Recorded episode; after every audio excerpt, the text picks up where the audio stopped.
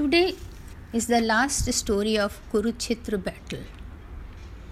Mahabharat epic goes on for a while, but battle is over now.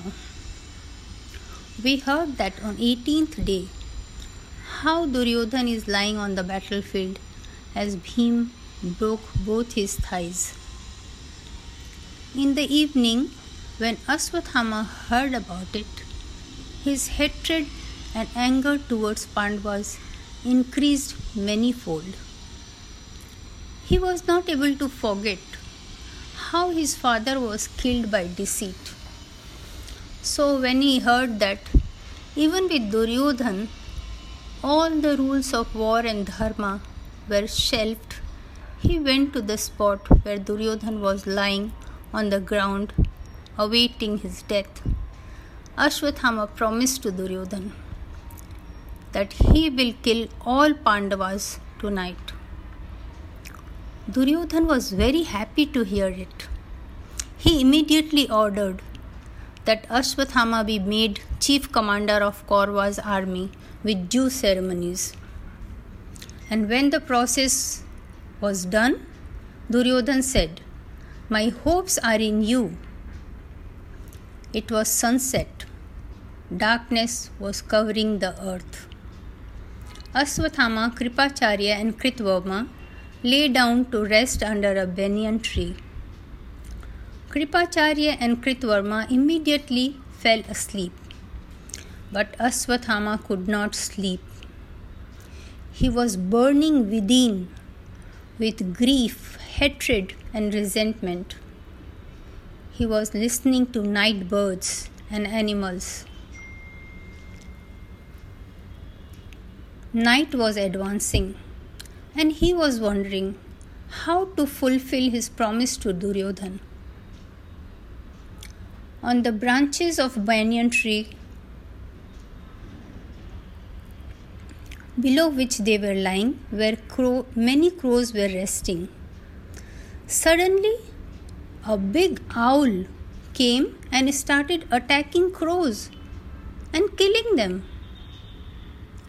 Though crows were many, but they could not see anything in the dark, hence were unable to protect themselves and were so helpless.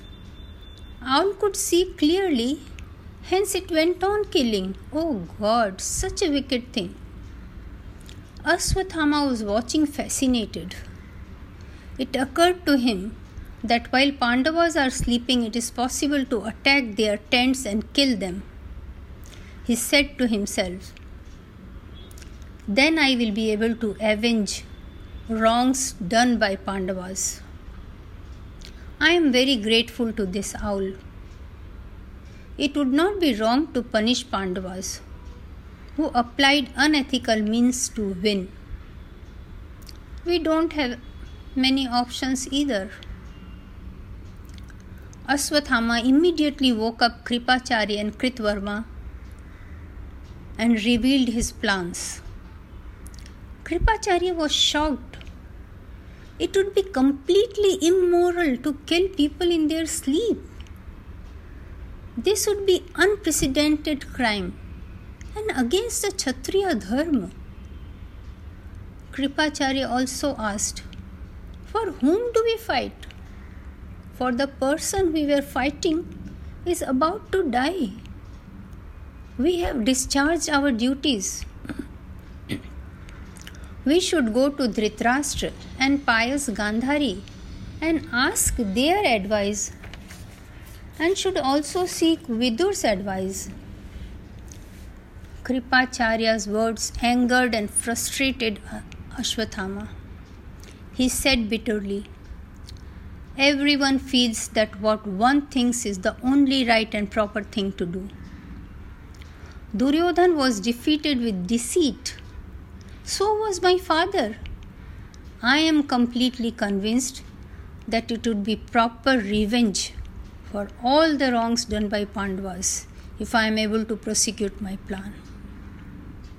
I would be able to repay debts of my father and the king. I would go to the tents and kill Pandavas and Drishtadyumna while they are asleep Kripachari was very sad to hear it all. He tried to reason with Aswathama. It is completely unethical to slay sleeping warriors. Your character, which is so pure, would be tainted forever. Aswathama replied, Sir, what are you talking? Pandavas beheaded my father when he has thrown his weapons and was sitting in meditation posture. Pandavas used every immoral way to kill Karna, defeat Duryodhan, kill grandsire Bhishma, or King Jayadratha. Why should we consider ethics while dealing with Pandavas?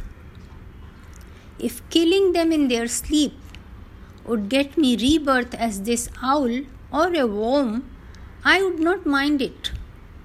Saying this, Aswathama started getting his horses ready for putting the chariot.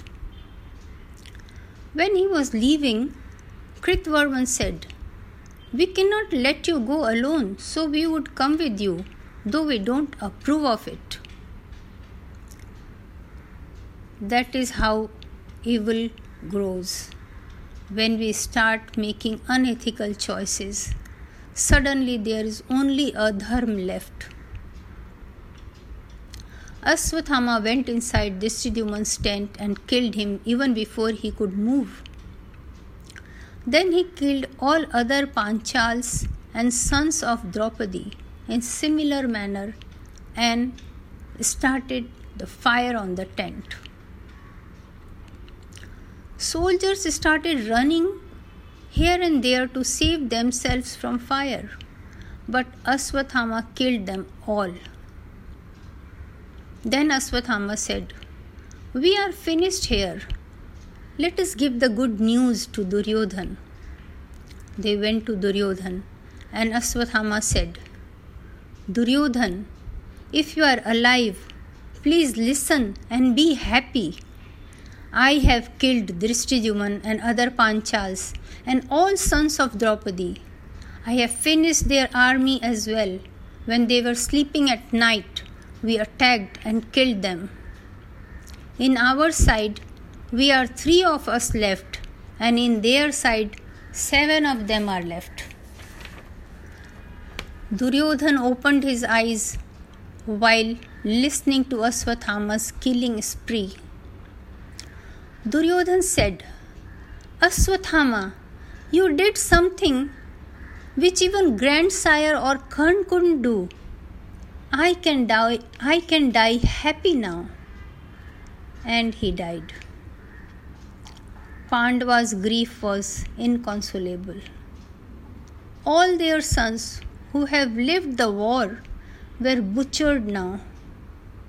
Draupadi's pain was unbearable. Her sons, brothers have all been killed mercilessly. Is there someone who will kill Aswathama? Pandavas started looking for him. Finally, he was found hiding behind sage Vyas on the banks of river Ganges. When he saw Pandavas, he picked up a blade of grass and sent curse to Pandavas that may their race be destroyed. Uttara, Abhimanyu's wife, was pregnant and would have lost the child had not Krishna intervened in nick of time.